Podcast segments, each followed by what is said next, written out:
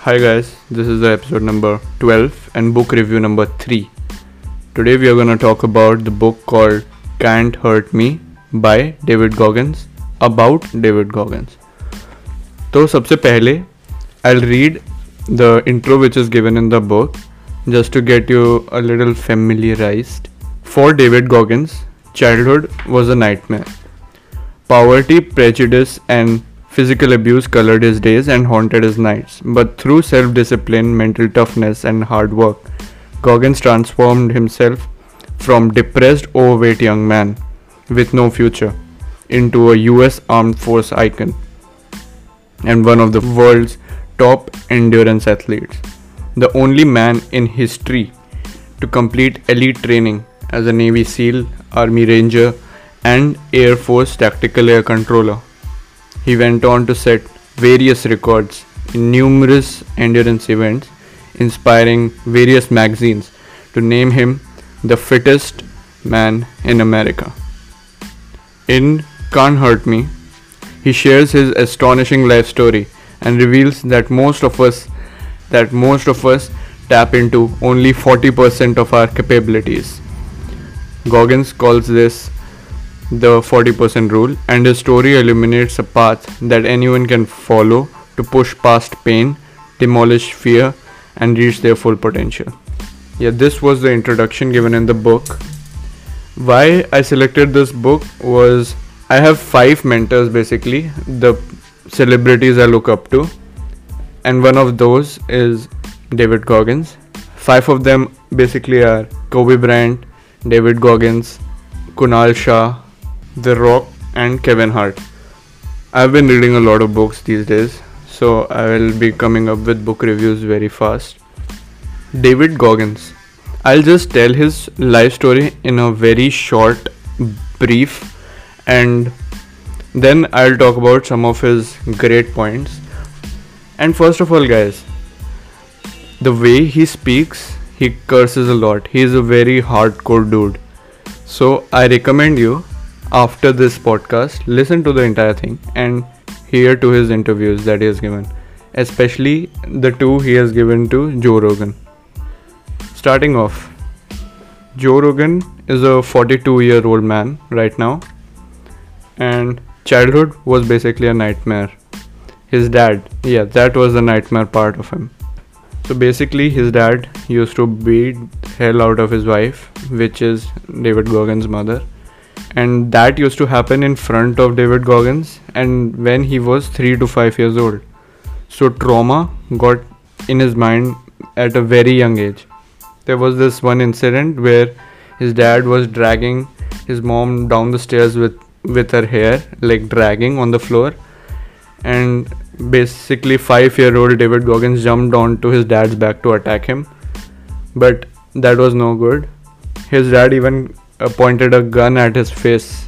Five year old baby David Goggins. But and once he got such a severe punishment, and by punishment I mean a real whacking by his dad, that his ear got bleeding. His mom and him decided to just run out just run out of there. They ended up somewhere where his mom had to do three jobs to sustain themselves. And David Goggins, because he wasn't doing the school properly, he developed trauma, depression. He couldn't read and write. He felt such shame that he couldn't write and read. And basically, till fifth, sixth standard, he couldn't even read a sentence properly. So what he did was he cheated the entire school to pass the exams and that's how he got and he was such an attention seeker over there in his school. Because you know this personal trauma has a toll on your confidence. And the only way he thought he'll gain confidence is to is to just be in sort of a friend circle right? And to force that to happen he used to do very wacky shit. Like he used to wear jeans on reverse ulta and he used to shave his the the top of his head but keeping hair on the side he used to come uh, to the school with a toothbrush but the reverse part in his mouth and all this other kind of stuff you know just to get attention and just to get little laughs which he now realizes ki it came out of insecurity and it came out of not confident in himself. Then he went on to gain a lot of weight. His highest was 297 pounds he worked for ecolabs where he just had to spray for cockroaches and he made like thousand dollars a month. But what he really wanted to do was he wanted to get in the army. He once when he came back from his ecolabs job he was he had this big box of donuts for dinner and a big milkshake and he just turned on the TV and there was a dis- show on Discovery. I forgot the name of the show, but it was about army men in US how they train and all. So that really got his attention. He really thought that is what I should do. So the next thing he does, he calls all the guys he need to call to get into the army. But every single one of them just asked for his weight, height, and when they got to his weight, phone would just hung up. So there was this one guy who told him if you can lose the weight like at least a hundred pounds in the next two to three months, then we can do something about you. And he was like, ah, get the hell out of here, dude. How will I lose 100 pounds of my weight in 3 months? That's ridiculous. So, after hearing this, he thought, let's go for a run, right? He used to work out, but he was still a fat 297. He just used to do deadlifts and stuff, and he was very fat. Then he went out for a run that day, and he thought he'll run 4 miles, and that was his goal for the day. But he ended up he, he ended up doing like a quarter a mile before he just walked to his house and he came to his house and he was crying. And he went back to his chocolate milkshake. Yeah and when he went to his bathroom he looked in the mirror which he now calls the accountability mirror which i'll talk about later. So he just looked in the mirror and just said honest raw stuff to him. Like you are fat. You are lazy. You look what you have done. You're poor. You can't read. You can't write. That that's the stuff he said. But that gave him the motivation. He wanted to do more now. So he started working out like crazy from the other day. Like he used to run he used to skip he used to go to the pool to because he had a big fear for the water too. So he went to the pool. He used to do all the kind of stuff. Because he was very heavy he couldn't run. So he had to cycle a lot. He somehow got into a very lean shape in the next 2 to 3 months. And he reported at the door and the guys were shocked that he lost such weight. He got admitted but he got admitted into the reserves and he had to take a test. I forgot what the na- name of the test was but he had to take a test. He gave the test and he failed in some of the subject because he couldn't even write. Why is that? Because in, through entire school he used to cheat. But now he can't cheat because the guys next to him have a different code of the paper. So he can't cheat. So he failed. And and you basically need a 50 out of 99 total marks to get in. He scored like a 20 i don't remember what his score was but it was very low. And he gave the paper again. He scored a 19 even worse. So he was like i can work out but i have to get my brain together right? I have to i have to clear the test. Back then even he contacted his mom his mom was used to do three jobs as i said to continue her own education and sustain david goggins lifestyle too. He basically requested his mom to get him tutors. What she could afford was like one hour a week or two hours a week at max for the next four to six months. But he he had a problem. He couldn't learn. He had a disorder like a real disorder of learning which he could have used to just say i'm a special child but he didn't. Because when he looked into the mirror he called himself lazy. He called himself lazy. He knew he he didn't clear the test because he didn't even try to study. So this time when the tutor got around he just studied like crazy because he wasn't a smart child. So he had to mug up the entire thing again and again and again and again. All the things you know about David Goggins or you will know about David Goggins is all physical. But that's not true. He says even when he works out, it's for the mental. What he did, he did amazing and then the next test he got 50 out of 99 and he cleared it. But what happened was he gained a lot of weight because he was in the reserves he gained a lot of weight back to 250 plus and he was out of shape. There was this incident where he wanted to do a marathon out of nowhere. Okay he's 250 plus and he can't run. And he wanted to do a marathon because if he wins the money cash prize that'll go to a to the families of victims of some event. So he wanted to support that cause and he wanted to do a marathon. But it's easier said than done. He just said it but he has never done a marathon. He doesn't run. Even when he works out, he doesn't run. There's no cardio. So he goes and he started to run. He just somehow got to the mile number 81. And that's where it hit him. He got numerous fractures in his leg. What do you call it? Hairline fractures.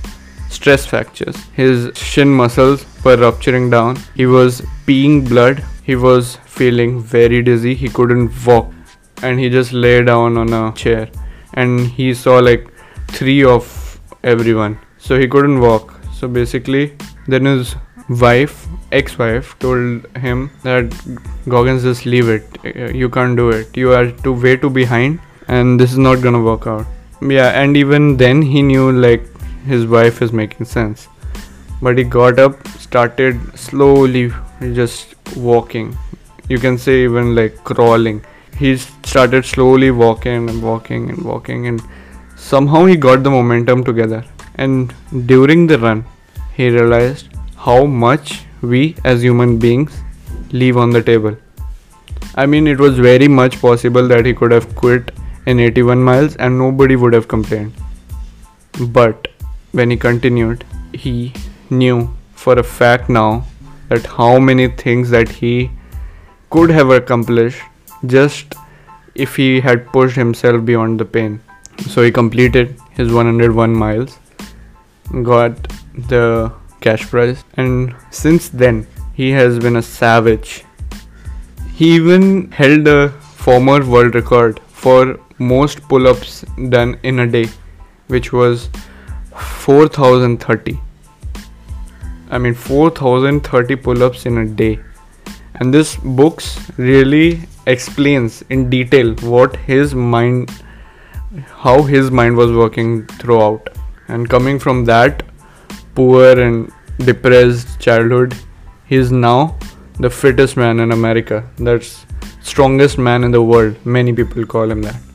So when we complete the entire book right there are few takeaways we can take. Takeaways we can take yeah First point Goggins had this mindset he'll run 20 miles each day, but if it's raining or it's snowing, he'll run 40 miles.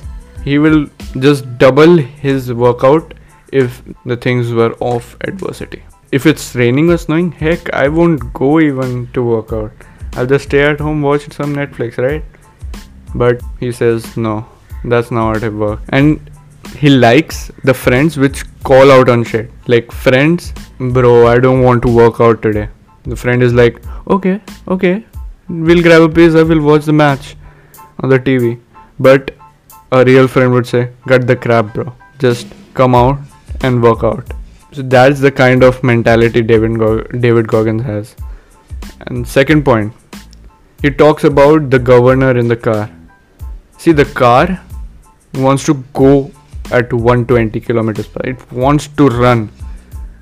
But there's a governor in the car which doesn't allow you to do that.